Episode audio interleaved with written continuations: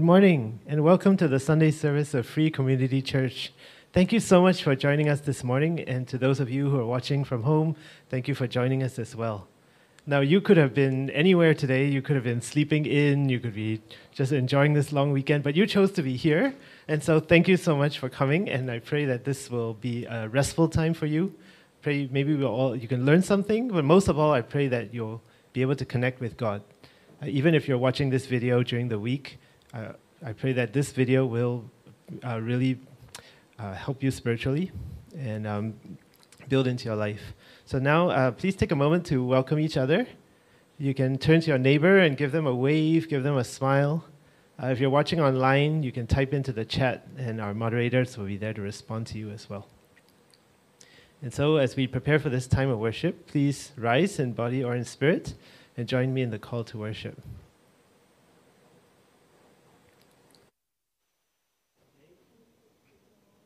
Today is the day the Lord has made. Let us rejoice and be glad in it. Let Let us be glad this day for life, for breath, and for freedom to worship. Blessed are you who come in the name of the Lord. We come to bring our gifts of praise and gratitude to the God of all creation. God is good, and in God's work we find our strength. We sing of all God's wonderful works. Let us give thanks and praise to the Lord. So now I invite you to remain standing, and let's join our hearts and voices together in a time of praise and worship.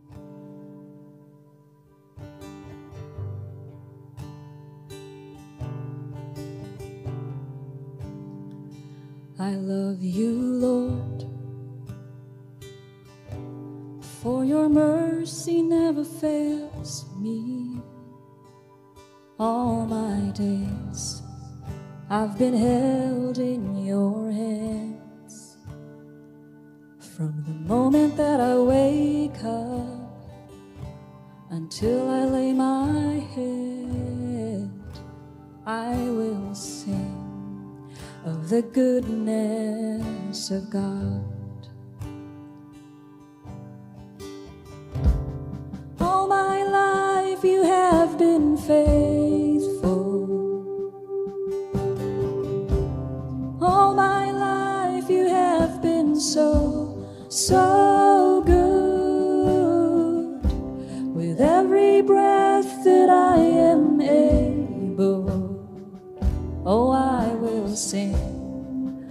The goodness of God.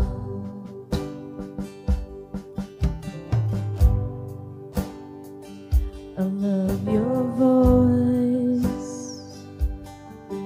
You have led me through the fire and darkest night. You were close like no other.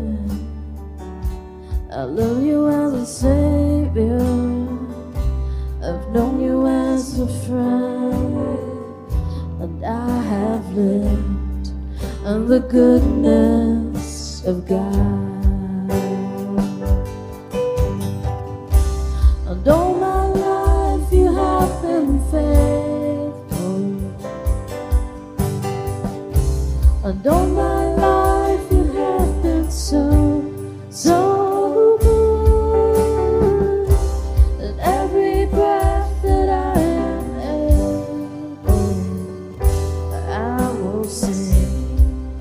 the goodness of God. Your goodness is running after, it's running after me. Your goodness is running after, it's running after me. With my life laid down, I surrender now. I give you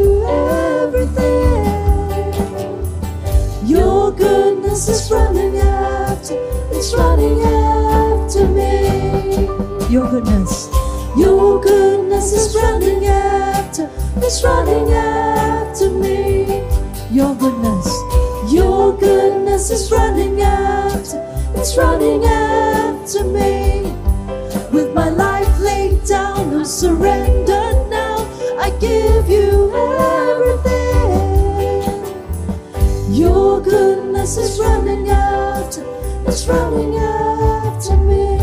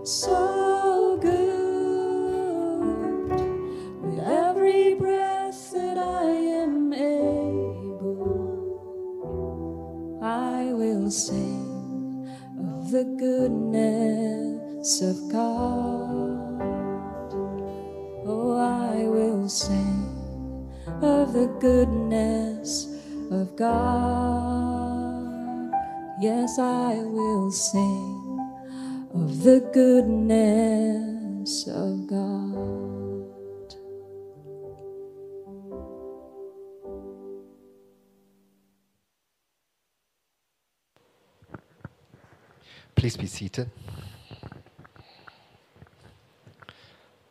We come to a time of prayer. And two thirds of the year has gone, and we have a third left to go. Where do you find yourself today? Are you in a season of harvesting? Are you in a season of joy? Are you a season of drought and dryness? Are you in a season of storms, of despair?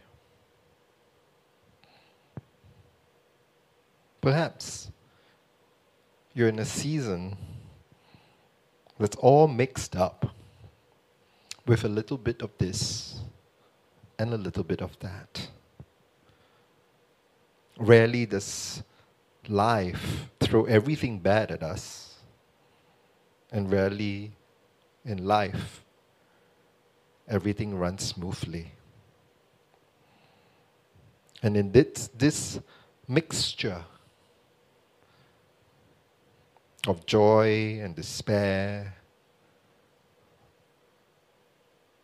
of hope, of weariness. Draw near, draw near to God. On this Sabbath, rest. Rest in the presence of the one who created you. Rest in the one who loves you beyond measure. Rest knowing the one who has been faithful all your life.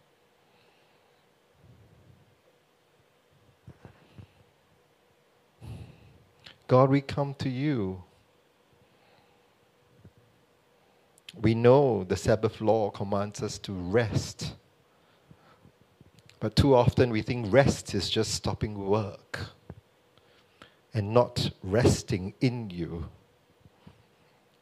Resting in you, trusting that you are with us. You are with us in the mountains, and you're with us when the mountains are in our way. So if we bring all of this to you, and we surrender it, them all at your feet.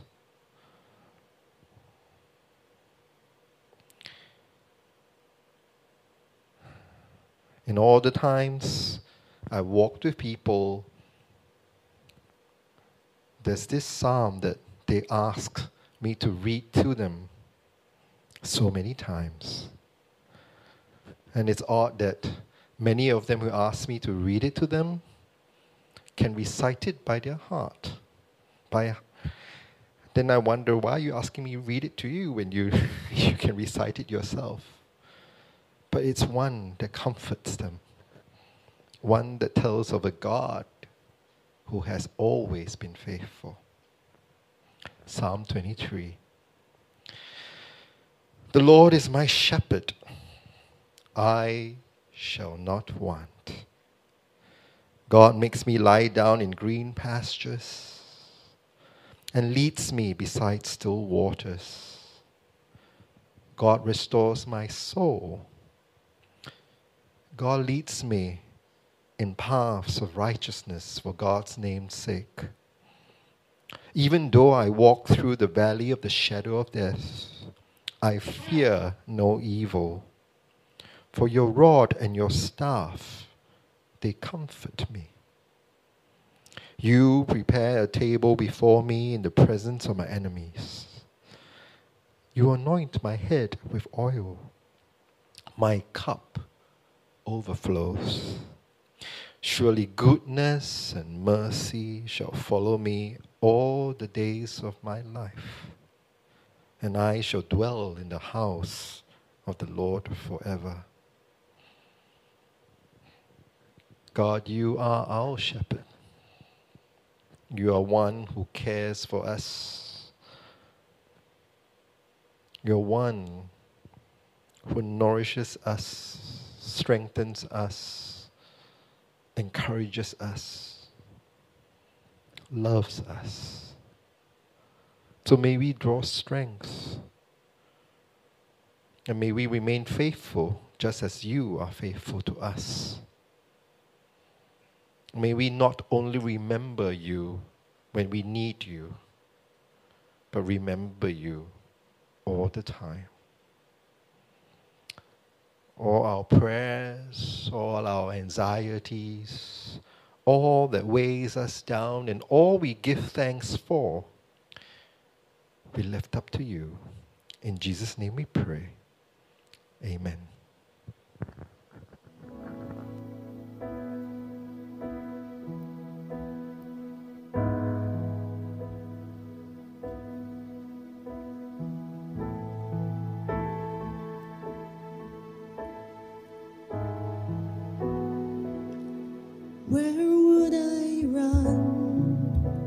But to the throne of mercy. Where would I kneel but at this cross of grace? How great the love, how strong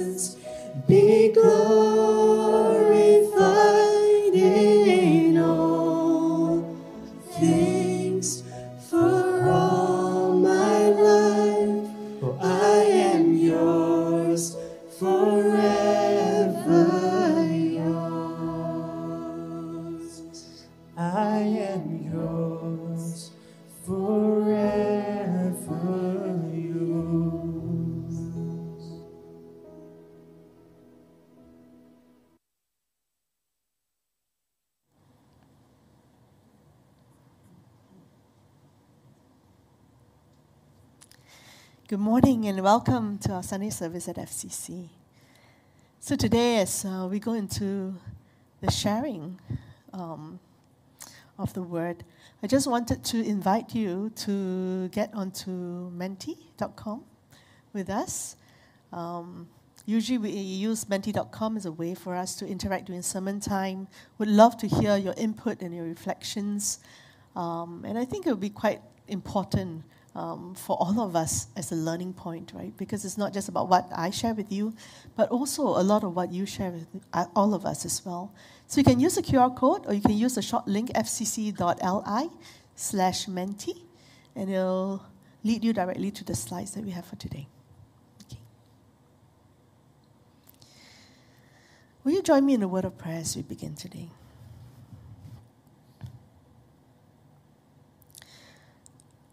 Holy God, may the words of my mouth and the meditations of all of our hearts be acceptable to you, our rock and our redeemer. Amen. So, as Miak mentioned previously, in this sermon series, Faithfully, we wanted to tackle some doctrines of Christianity so that we have a deeper understanding of how they came about and explore where we go from there. He said theology is faith seeking understanding of God. And so we believe that theology has as much to do with knowledge about God as it is with our relationship with God. It's not just in the head, it's our relationship with God. So, in some ways, through this series, we are hoping to present you with the kind of knowledge that you might encounter in seminary, but in a more condensed and approachable way, hopefully. And our hope is not just to challenge your mind, but to encourage an expansion of your faith. And ultimately, our prayer is that you may grow deeper in your relationship with God. So, this Sunday, we'll be exploring the theology of atonement together. Atonement is at the center of Christianity, right? It's one of the most important ideas in our Christian faith. So, how we understand atonement directly impacts how we understand who God is and our relationship with God. So, before we dive in, I wanted to ask you what does atonement mean to you? You've probably heard this word a lot if you grew up in church, you've been attending church for a while, and you've been told many different things about it. So it's okay, you don't have to give a full essay on what atonement is. Just give thoughts, right? Thoughts and things that come to mind for you when you hear the word atonement. Okay? Making up for something wrong you did, yes, that's the dictionary um, definition of atonement. Repentance, reparations, at one month. Wow, very good. Very good. At one month payback, I don't know. Perfectly valid answer. Thank you for being honest. Jesus paid the penalty for my sins. Yes, something that's very common that we hear a lot of when we think about atonement. Repent, correcting one mistakes, repentance, redemption of sins, reparation for sin, making amends, asking for forgiveness. Yes, quite similar, right? Repentance comes out a lot, forgiveness, amendments, reconciliation with others and God. Okay, good. Keep that in mind. Do something to make up for something you did wrong. Yep. Payment for transgression, covering for right standing with God. Mm-hmm. That comes in as well, right? Quite often. Punishment, Unsure, perfectly valid. Kowtow, mm, interesting. Redeem for our sins, reconciliation. Mm-hmm. Knowing you're forgot, forgiven for something you've done or not done. Jesus is the Passover lamb, and that's why blood sacrifices are needed anymore. Yes, we hear that a lot in atonement, right? The Passover lamb is a concept from the Old Testament. Made right with God through Christ as propitiation. Wow, very good. All the big words are coming out. Very good. Clear own conscience. Uh, Jesus paid for our sins, owning up, owning up to our mistakes, mending relationships. Substitutionary payment. Yes, another big word, huh? Yes uh, lose its meaning in this world now. Mm, that too. Okay. Thank you. Thank you for you know participating and sharing with me your knowledge, right, of what atonement means to you or things that you've heard about atonement. And so that's something we want to explore together today. Atonement is at the center of our Christian faith. So, so very important. And historically, interestingly, it's also one of the most broadly defined. And so you hear you see a lot of different definitions, right? The only shared, agreed upon, consistent aspect of atonement that the church has ever held to is this that through the life, death, and resurrection of Jesus, we are made at one with God. And this is what atonement actually means. And importantly, this is all that atonement means. Some of you said it at one mint. That was the original meaning of this word. How we are made at one with God through the cross is one of the main debates and exchanges of ideas in theology throughout history. The Christian faith is all about how we are made at one with God through the life, death, and resurrection of Jesus. And I just want to put it out there right at the beginning because it's important for us to get this right because it forms the foundation of our faith. And then we can consider all the other things later on as we go along, okay? So before we proceed, I want to begin by sharing this quote with you. Richard Rohr says Jesus did not come to change God's mind about humanity. It did not need changing. Jesus came to change the mind of humanity about God and about ourselves and about where goodness and evil really lie. Okay? I just want you to keep this in mind as we go along and explore some of the atonement theories across the ages. And I say theories of atonement because there was no one doctrine around atonement that lasted throughout church history. Okay? There was no one doctrine that lasted from the beginning of the early church right up to now, and everyone says, yes, that is that one doctrine. Okay? No. In fact, theologians were constantly debating, coming up with theories about how, how are we made at one with God through Jesus Christ. So I found this um, from Peter Watts. Uh, it's Seven Atonement Theories from Church History. And I'm drawing some of the information from this site because I think Peter Watts explains the background and the theories quite clearly and simply. So for those of us who are lay people, it's like, oh, okay, at least it's easier to read, right? But don't worry, it says seven here. I won't be going through all seven because I do want to keep things succinct. I don't want people to like sending complaint uh, letters. Okay, so I'll be covering a few and focusing primarily on the one that is most familiar to all of us. Right? For the last 2,000 years, Christians have agreed that Jesus died on a cross for sin. Okay, that one we all agree, yeah? For the last 2,000 years, everyone agree on that. What Christians have not always agreed on are the details of how this works out spiritually, practically, and theologically. In particular, they have argued and debated over how Jesus' death has atoned sin. So let me show you right, a broad view of the various theories, okay? One view called the ransom theory was quite popular quite early on in church history. And in this theory, adherents believed that a debt was owed to Satan due to humankind's sin. Remember, Adam and Eve sinned when they ate the forbidden fruit? And so they said, because they sinned, they had sold themselves to Satan. So God had to use Jesus as a bargaining chip to get us back.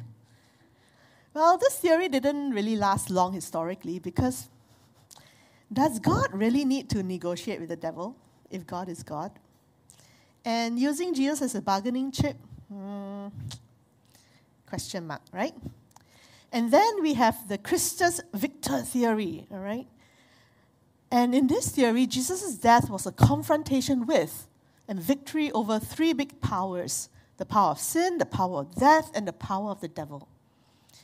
It was not, as with the traditional understanding of the ransom theory, a payment to the devil. It was rather a confrontation with and victory over the devil. And because Jesus was raised from the dead, the benefits of Jesus' victory and accomplishment over the powers resulted in every human being having access to freedom from the power of the devil, sin, and death. You've heard something similar to this before? Maybe, right? So that's a Christus Victor theory. And then they have the satisfaction theory. Hmm. Do they get to eat something? Not really lah. In an attempt to offer a critique to the traditional ransom theory and improve upon it. See, at that time, uh, they were critique each other, they were trying to improve on each other's theories, right? Uh, Anselm of Canterbury, who was a church theologian, he created the satisfaction theory of atonement.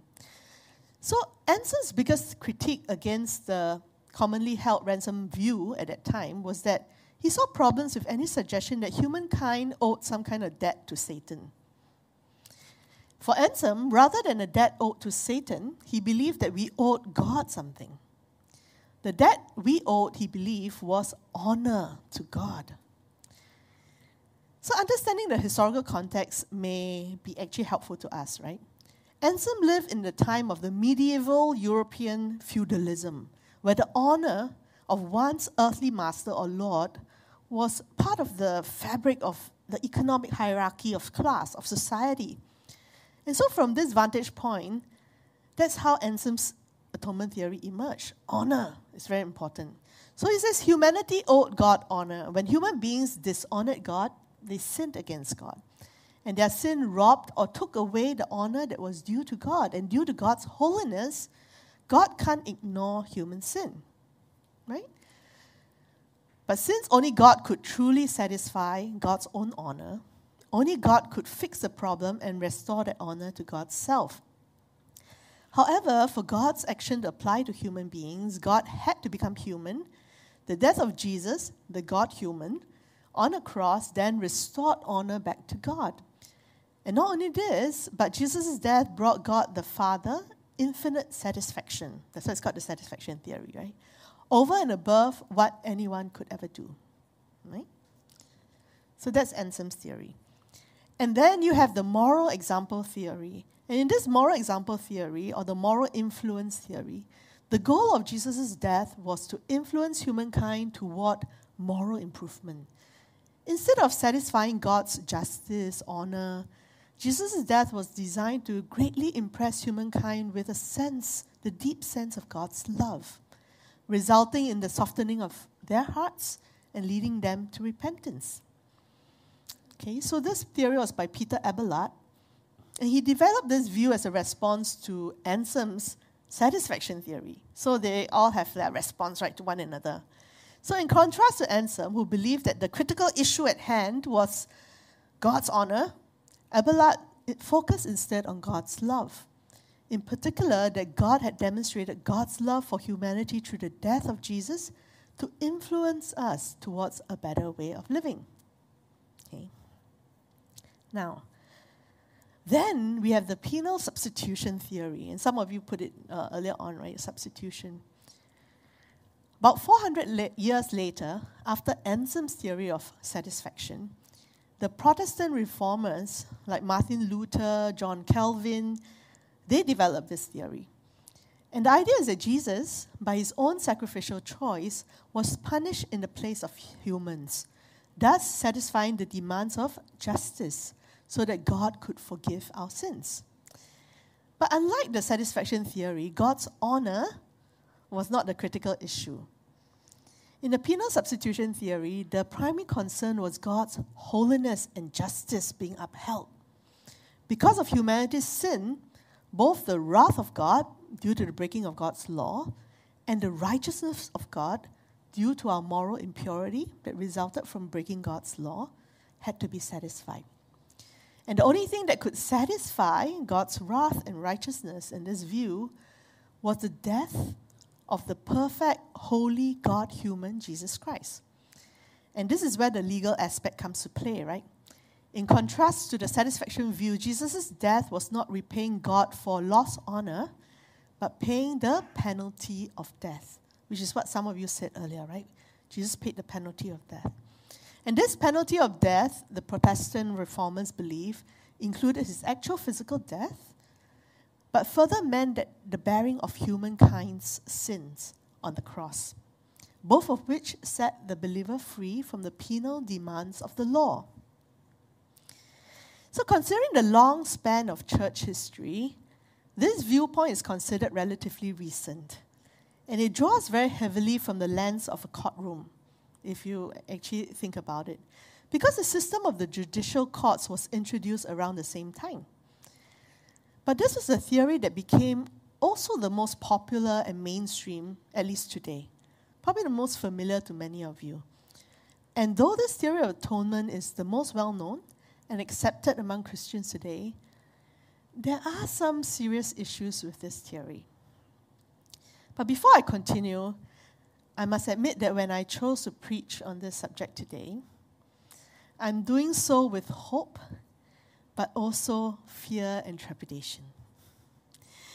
I know that substitutionary atonement is central to many Christians' faith, and it was for me too. So I do understand because in my own church experience, that was the main concept that was presented around the cross. And that was all I knew until I went to seminary. Even so, it took me some time to wrap my mind around the fact that substitutionary atonement is just one of the many theories regarding Jesus' life, death, and resurrection. Because throughout my church life, it was always presented as the main doctrine around what the cross means. So I share this with you because I want you to know that I have struggled and grappled with this as well. So please know that my objective is not to shake your faith just for the sake of it. I'm sharing the different theories of atonement with you and presenting some of its pitfalls simply because atonement is so central to our Christian faith. How we understand atonement directly impacts how we understand God's character and our relationship with God. So, even though I took up this subject with a little bit of fear and trepidation, I'm doing so with hope as well. Because I know how important this topic is to our spiritual lives. And I want us to have the opportunity to ponder over it. You don't have to change your minds.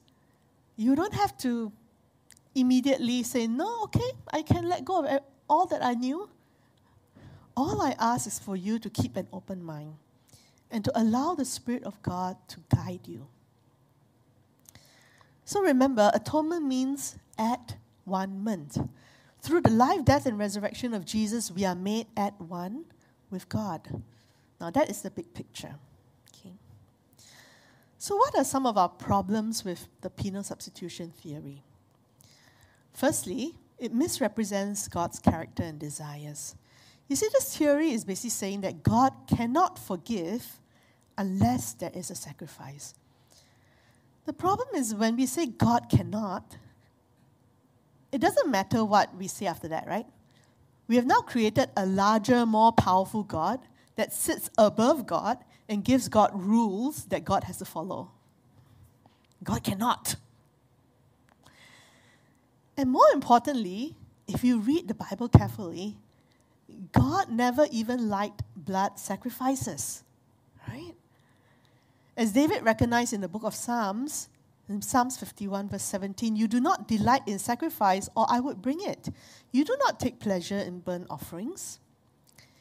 And here we see that regardless of the sacrificial system prescribed by the law of Moses, God took no delight or pleasure in sacrifices. God actually didn't want them.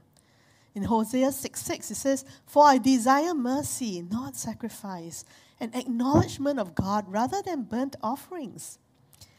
The penal substitution metaphor of the atonement necessitates a blood sacrifice be offered to God. but only a sinless one would do, and therefore we have Jesus, right? However, when we look at scripture, we see that God didn't even like sacrifices to begin with. And God took no pleasure in the system. And to compound that, God also detested human sacrifice, right? Furthermore, in the book of Matthew, we see consistency. Yeah? Even Jesus, he confronted the religious leaders and he tells them in Matthew 9, verse 13, Go and learn what this means. I desire mercy, not sacrifice. Go and learn what this means. So even Jesus affirmed that sacrifice was not something God desired. The second issue we have is that it's based on a medieval retributive notion of justice.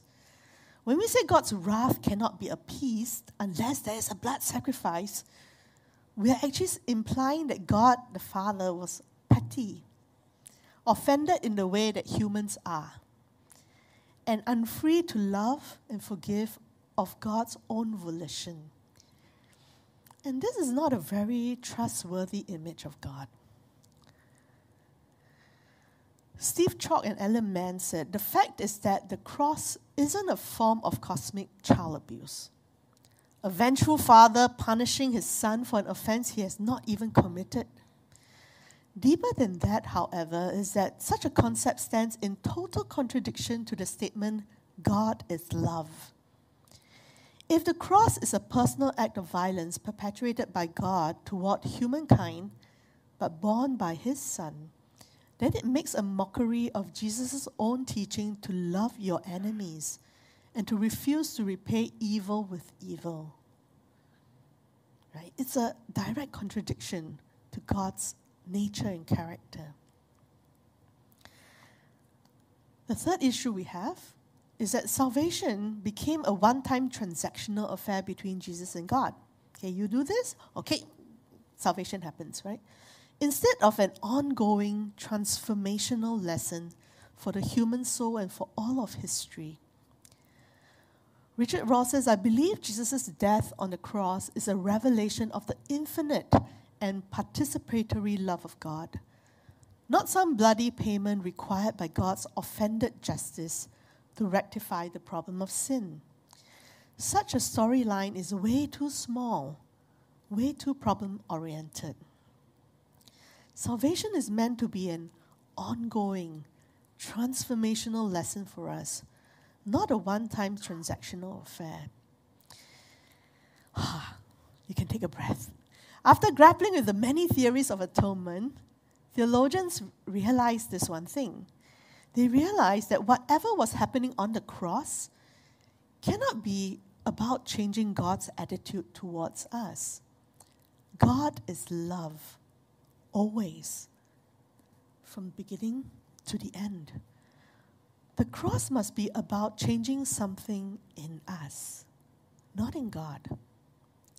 And I think we need an alternative story of atonement that is aligned with the character of an all loving, non violent God who operates on the basis of love and a restorative notion of justice. So, I'm going to share with you another theory, a more recent theory. And I'm not saying it's that the, it's the perfect theory, but something to give us food for thought. Okay, something to add on to our knowledge of the many different theories of the cross. And it's called the scapegoat mechanism by Rene Girard. And in this theory, God has always been able to forgive. That was never the issue. God is God. But God has gifted humanity with certain rituals and practices so that we might know that we are forgiven. Practices that hopefully we would eventually be able to leave behind. As we saw earlier in Psalms, Hosea, and Matthew, God does not desire sacrifice, but mercy and acknowledgement of God. The problem is, we, not God, have a tendency to need a scapegoat to bear the blame for our sinfulness. We are the ones that need to see the shedding of blood, not God. And maybe God wanted to put an end to the entire system of law that demanded such a thing and knew that it would take a drastic scapegoat, in other words, the Lamb of God, for us to see how broken and unnecessary such a system was. You see, we humans tend to blame or scapegoat others rather than acknowledging our own weaknesses, imperfections, and negativity, right? That happened right at the beginning in Genesis when Adam immediately pointed to Eve, right? When something happened. On the cross, we finally see our scapegoating for what it is, and we have nowhere to turn to justify this. The cross didn't change God's mind about us. It opened our eyes to finally see God revealed in the self giving love of Jesus. And it shows us all the ways that we have mistreated, scapegoated, and even used violence on others. Theologian Jennifer Garcia Bashaw said, The Jesus who saved women from society's shaming was himself publicly shamed, stripped naked, and despised. The Jesus who healed sick and disabled bodies became disabled himself, flesh pierced and torn, weakened, and held captive by nails and his failing body. The Jesus who identified with the poor and taught his followers sacrifice suffers like the poor and oppressed as he dies the death reserved for the lowliest of criminals. The Jesus who changed outsiders into insiders was pushed to the very edge of humanity, ridiculed by strangers, dehumanized. You see, Jesus becomes the scapegoat to end all scapegoats, exposing the truth that could end human blame and violence once and for all. Because of Jesus, we no longer need to blame anyone. Atonement is not just an idea but it helps shape us into people who live, look, and act like Jesus. So the question is Does our trust in the at one make us more like the Jesus we follow? If your understanding of the cross doesn't draw you to become more Jesus like, then it's time to think a little deeper about what you believe and why you believe that. So I want to go back to the quote that I shared with you at the beginning. Jesus did not come to change God's mind about humanity, it did not need changing. Jesus came to change the mind of humanity about God, about ourselves, about where goodness and evil really lie. And he continues to say, What is revealed in our human inclination to kill others?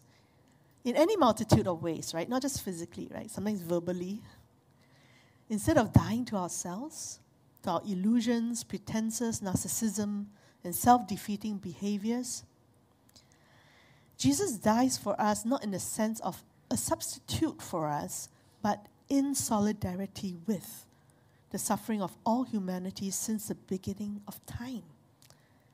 The first is merely a heavenly transaction of sorts. The second is a transformation of our very soul and the trajectory of history. And so, with that in mind, I want to just read to you Philippians 2, verse 1 to 11. A very familiar passage.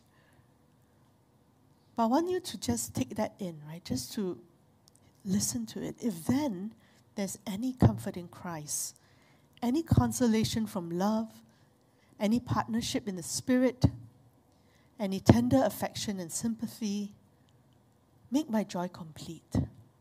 Be of the same mind, having the same love, being in full accord and of one mind. Do nothing from selfish ambition or conceit, but in humility regard others as better than yourselves. Let each one of you look not to your own interests, but to the interests of others. Let the same mind be in you that was in Christ Jesus who, though he existed in the form of God, did not regard equality with God as something to be grasped, but emptied himself, taking the form of a slave, assuming human likeness. And being found in appearance as a human, he humbled himself and became obedient to the point of death, even death on a cross. And therefore, God exalted him even more highly and gave him the name that is above every name. So that at the name of Jesus, every knee should bend in heaven and on earth and under the earth, and every tongue should confess that Jesus Christ is Lord to the glory of God the Father. This is the Jesus we love and follow. This is the Jesus who died on the cross for us. Bashaw says, We Christ followers who claim that the life and teaching of Jesus lay at the center of our faith have often aligned ourselves with the powers who scapegoat instead of the ones who champion and liberate society's victims. This grievous betrayal is what truly makes us sinners in need of salvation. Jesus' work on the cross then does not save us from God's wrath or Satan's control, it saves us from ourselves, freeing us from enslavement to scapegoating powers. This salvation, this freedom demands our participation. We confess our complicity in the kind of scapegoating that made Jesus a victim, acknowledging that our theology and practices continue to create scapegoats even today. The goal of our redemption and sanctification is to move from identification with those who crucified Jesus to inclusion of those to whom Jesus ministered. So let me ask you after we went through all the different things about atonement today, and I know that it is kind of just scraping the surface, right? Because, you know, we have limited time. I would love to talk with you a little bit more about it. What did you learn about atonement today that moved your mind or heart? And I just wanted to give you this time to reflect a little bit, all right? And also to be honest and authentic. If what you heard today upset you, if what you heard today shifted your mind a little bit, but in a way that's not been helpful, please feel free to share as well. I want to know.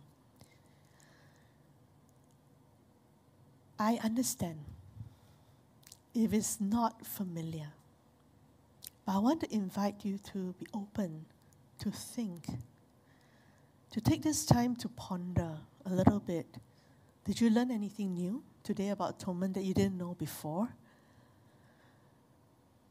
Did God move your heart in some way? Shift your mind in some way?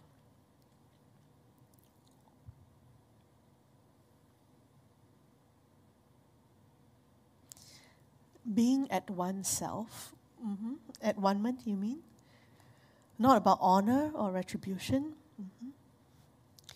Jesus took away the shame from my heart my inability to forgive myself.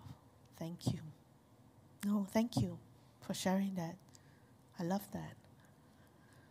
It was cool to see how the different theories were influenced by their historical context. Thank you. I'm glad you could see that because I was hoping to kind of bring you through history a little bit so you can see how everything kind of works together. I'm more accepting of suffering in this life and want to embrace it like Jesus did and have it compel me to live my life out. Thank you that no one human theory is expansive enough to capture God's boundless love. Yes. Thank you for that. That's a beautiful reflection, right? And that was actually one of my biggest reflections going to seminary. That theologians can debate over many, many things for centuries, but no one theory can truly capture everything about God's thoughts and ways and God's boundless love. At one with God, Regardless of the mechanisms, the intended outcome is to be more Christ like and participate in the justice of God, yes, which is to bring God's restoration of beauty to chaos on earth. Amen. It comforted me because it reassured me that God is indeed all loving. The conventional account paints a vengeful God which is unsatisfying. Thank you. It shifted my perspective of why Jesus died on the cross, not to pay for our sins, but instead to show us how flawed our thinking and system is. Yes, this is definitely more in line with God as love. Yes. It confirmed my existing doubts about the common interpretation of atonement and how it reflects God's character. Mm-hmm. Our bias as humans often mislead us to our own interpretation, but we should be open to what God is like. Yes. I can now imagine that demonstrating ultimate solidarity with humankind and our mess and suffering is the greatest act of love God could show, and that God is not an angry judge, but a grieving parent. Thank you. That is beautiful. What is the change of heart or mind that I need? That's a good question, right, to take with us. Um, could you just scroll up? Shifting from contradictory notion that Jesus needs to satisfy God's wrath, that God is wrathful, right? That, that was the image that many of us probably grew up with. God is greater than our understanding, models, not theories, that God's love is unchanging, but conflicted in the idea of justice, righteousness, sacrifices portrayed in the Bible, especially in the Old Testament, understandably. And hopefully one day we can do a more extensive Bible study on that, all right? The idea of Jesus suffering the results of the very sins he healed others from to the point of death. That God desires mercy, not sacrifice. I've read it in the Bible but never registered. Thanks. That God was that Jesus was a model to capture how we can be today on this earth, bringing the supernatural to the natural. Yes. I'm reminded that Jesus God always loves me and therefore I should be kinder to myself. Yes. Atonement is more about transforming us to be more like God than transforming God to forgive us. Absolutely. Does not change the fact that Christ and God embodied in human form. Yes. God is not self satisfying, but rather looking to understand us and satisfy our need. The shift from judging to including the downtrodden, those at the fringe, and each other. Yes. Changing ourselves to put ourselves in the shoes of those who are marginalized by society and extend our love for God towards all who needs this comfort of God. Yeah. Atonement is not about compensating, not an eye for an eye, but to understand love and be generous with it. At one with God, with Jesus Christ. God at one with us through Jesus. Yes. It has validated what I believed all this while that we Christians should stop siding with our oppressors and fight against them. Stop supporting Russia, China, dictators, society, and what? And the far right. Mm. It could be one interpretation of it, yes. I'm still skeptical. What about Paul's writing? Was he wrong? We can talk more about this. What I believe about atonement equals what I believe about God's character. More questions about what God's love is and how He has shown it across history. What about God asking Abraham to sacrifice Isaac? Very good question. And I hope that we can take a lot of these questions further, right, and deeper um, along the way, okay? Um, but thank you for your questions, for your reflections. They are so profound and beautiful, and I'm, I'm so grateful. Thank you. So, in Christian theology, to sum up all that you are saying, atonement is all about reconciling, the reuniting, the uniting of God and humankind through Jesus Christ at one moment. And so may we grow to understand the depth and beauty of this at oneing that God has initiated on our behalf. May our understanding of atonement expand our faith and deepen our lived experience that God is love both now and always. Amen.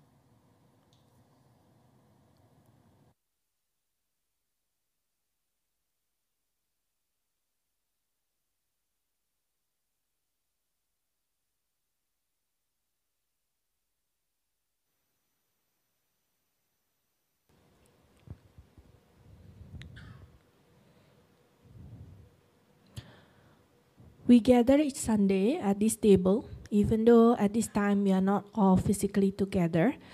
The table of God's feast transcends time and space because God's love transcends all boundaries. So, this table recognizes no boundaries. Here at FCC, we celebrate an open table. This means you do not have to meet any criteria. You do not have to be a member of FCC. You do not have to be baptized. You only need to recognize that God's grace is sufficient. We are your people, God, called together in your love. We are your children, Mother, called around the table of your word. We are your disciples, Lord, called to praise and give you thanks. We thank you, good and gracious God, for calling us to be your people, for giving us eyes to see ears to hear, and hands to touch and bless our world. Even as your people, God, we are separated from ourselves, each other, and you, the creator of life. Let us confess let us confess our brokenness. As people caught in our tradition, we confess that we have helped perpetuate systems that deny the dignity and sacred worth of all sorts and conditions of persons. We have paid lip service to equality. Our lives are based on discrimination of the other. We have been our own worst enemies. We have failed ourselves, others, and we have failed you, God. Moved by your power, we accuse ourselves because we have not allowed you to form us as a new people. We confess our sin and we pledge to work for reconciliation with one another. We thank you, gracious God, for forgiveness and the chance to start again. We thank you, gracious God, for the gift of your Spirit given to us in Jesus, in whom we are freed from the past and its oppression, in whom the gift is complete. Gracious God, you are the mother of creation and the father of all life. We are gathered as your people to thank you for your blessings, to receive your mercy and forgiveness, and to remember how Jesus died for us, accepting death to show his love for us and for you. We remember how Jesus came to us, becoming one of us, born like us, of flesh and blood and bone, a fully human person like us in all things but sin. We remember how, on the night before Jesus died, he gathered with his friends for one last meal. Siblings, Jesus said, I'm the bread of life. The person who aligns with me hungers no more, ever. Anyone eating this bread will not die, ever. This is my body, broken for you. Take, eat, remember me.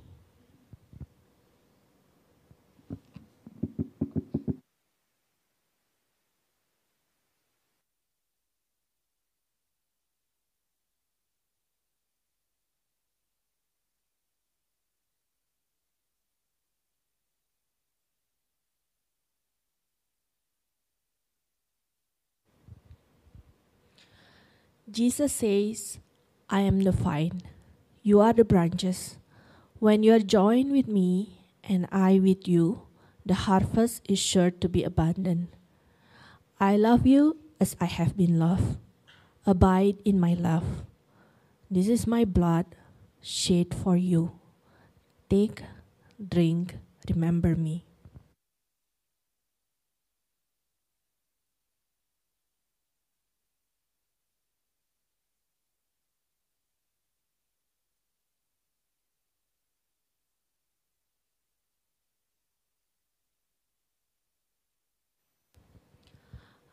I invite the stewards to come for the elements.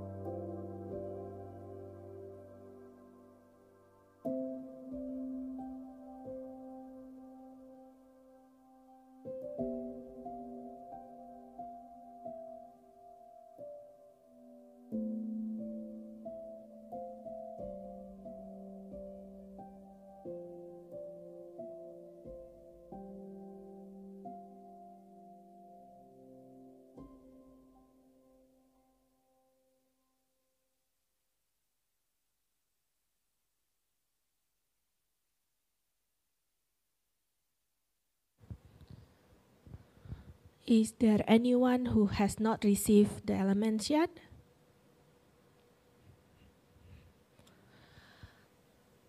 Jesus, you are always, Always present in our midst. You come to us simply, lovingly, humbly, in word and sacrament, in this bread and wine, and in the love we share with one another. Let us eat and drink of this bread and wine, remembering Jesus, his teaching, his life, his suffering, his death, and his rising to new life.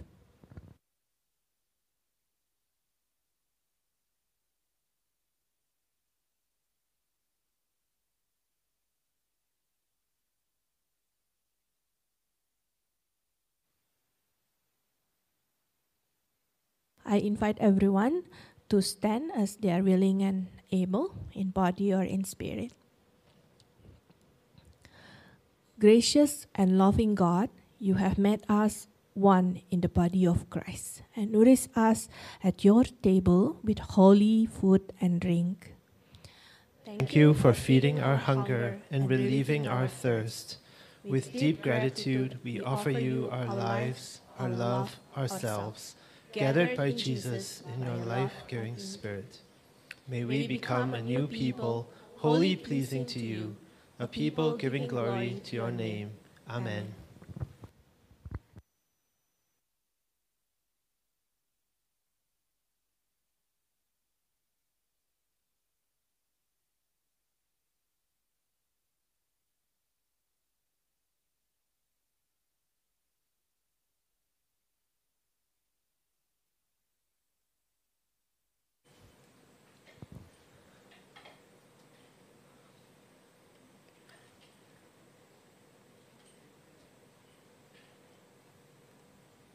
Hi, so welcome again to the Sunday service of Free Community Church, where FREE stands for First Realize Everyone's Equal. FCC is an inclusive church. That means you're welcome here regardless of your sexual orientation, your gender identity, your theological background, economic status, or any of the labels the world puts on you. Uh, and to those of you who worship with us regularly, and to those of you watching online, or even joining us for the first time, welcome home. My name is David. I'm the service leader for today. And wow, wasn't that an amazing sermon? I was like, wow, really blown away. And I think it puts a different spin on communion that we celebrate every week. Because when I hold that cup, I usually think of blood in the sense of death. Like it, it conjures the images of cattle being slaughtered and Jesus sort of being that lamb. But I think after listening to Pauline's sermon, I think actually I started to think of the blood as life. The same blood that runs in my veins ran in Jesus' veins because Jesus, who was God, became human to show solidarity with us. And, and we focus so much on the death of Jesus, like those three days, right? Because we think of this cosmic transaction. But when now hearing Pauline's sermon, it's actually just as much about the whole life of Jesus. Like how Jesus was showing us that God is with us in the midst of our mess, our dirtiness. You know, God is with us and is still with us today right? That God's Spirit is dwelling in us even as we sit here and as we go forth from here. So I, I just thought, wow, that's, this is the kind of church that we can go to where we can ask questions and propose different kinds of theological theories that you probably won't hear anywhere else in Singapore. So I hope that um, is also uh, great for you as well. Uh, so if you're new with us, uh, we do have uh, a QR code you can scan, or you can go to fcc.ly slash welcome. You can leave your details, and one of our staff or pastors will reach out to you, find out how we can better serve your needs. And we have a newcomers meeting at the last Sunday of every month, so that will be coming up on the 24th September. It's right after the service. And if you're interested, you can email info at freecomchurch.org. It'll be a very short meeting. It's just a chance for you to meet some of our leaders, pastors, find out more about our history and our theology and how you can get plugged in. Uh, we also have a financial update because it's the uh, end of last month. Um, unfortunately, the news is not good. Okay, so that we've come uh, two thirds through the way through the year, and uh, we're supposed to be at 66%, but we're only about 58% for the general fund, which is uh, to pay our salaries, and, uh, staff salaries, and our expenses. And the building fund, which goes to pay for the mortgage on this property, is also at around 60%. So we're now 6% behind, and we still have one third of the year to go. So again, for those of you who consider this your church home, um, there is we have no other means of support other than all of you. So we do rely on your generosity to support our mission and to continue bringing this um, challenging and progressive theology to um, to Singapore. And now, if you are a regular giver and you are still doing your QR code every week, uh, I recommend that you would set up a di- direct debit or standing instruction with your bank. And our two uh, account numbers are up there, so you can take a picture of that if you haven't already done so. Because I think this would not only make it easier for you, it's one less thing you have to do every Sunday, but it also makes it easier for us that we can um, sort of have a more stable cash flow because I, I, think you can see in our giving, it sort of kind of goes up and goes down every week. So it's very hard for us to plan uh, in advance programs and how much we can budget. So we do really appreciate that if you're a member or a regular giver. And there's two ways you can give. You can sca- uh, give by PayNow by scanning the two uh, QR codes for Building Fund and General Fund, or you can give by credit card at freecomchurch.give.asia. That only goes to the General Fund, and there's a 1.5% platform fee but we're grateful for giving in any form. So now please join me as we pray for the offering. Dear God, we thank you for your love that was shown through the life and death of Jesus, that great love that did not allow us to just go off into our own and uh, live in our own mess, but you came into the messiness of this world to demonstrate just how great your love for us is and continues to be. And Lord, we thank you that you've sustained this church for almost 20 years through the generosity of uh, the people in this congregation and our friends. And we pray for your continued sustenance for this church, that we can be your hands, your feet, your love, and your grace in the world. Lord, bless this offering and bless all those who give. May you help us to use it wisely for the furtherance of your kingdom. In Jesus' name, amen. So may I invite the stewards to come forward and collect the offering. And if you're here on site and you would like to drop some cash into the bag, please raise your hand and the stewards will come to you. So as they're going around, we have a few announcements. Actually, today there's very few announcements, so that's good news. There's only one announcement, and that's it's lunch kakis. So if you are a uh, visitor to the church, you're new, and you don't know a lot of people yet, then we have people who are designated to meet you and take you out for lunch at our local uh, hawker center. And I think today's lunch kakis is Chua and Daniel, and they're standing at the back, so they're raising their hands now. So if you would like to have a friend to have lunch with, look for them after the service. And now I'll invite Pastor Miak to give the benediction.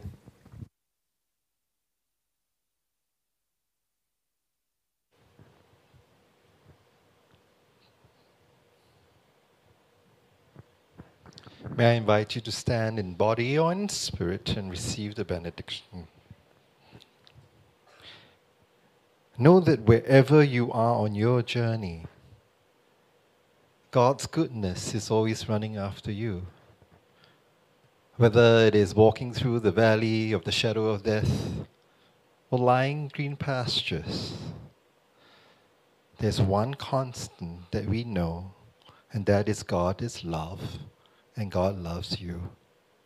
So go, go trusting in this love, go anchored in this love, so that you will be transformed from within, so that you may grow more and more into the likeness of this God who is love, and becoming that transformed presence, transform the world, bring God's love God's justice and God's peace to all corners where you will go in all aspects of your life. Because God is not divided, we are not divided. So go, and may each step of the way you grow more into that likeness. And when people see you, and see the work that you do and see who you are, they know that the God that you follow. Go always in the name of the one who died and rose again. In Jesus' name, amen. Thank you for joining us this Sunday. Have a good week ahead. We look forward to seeing you again next week.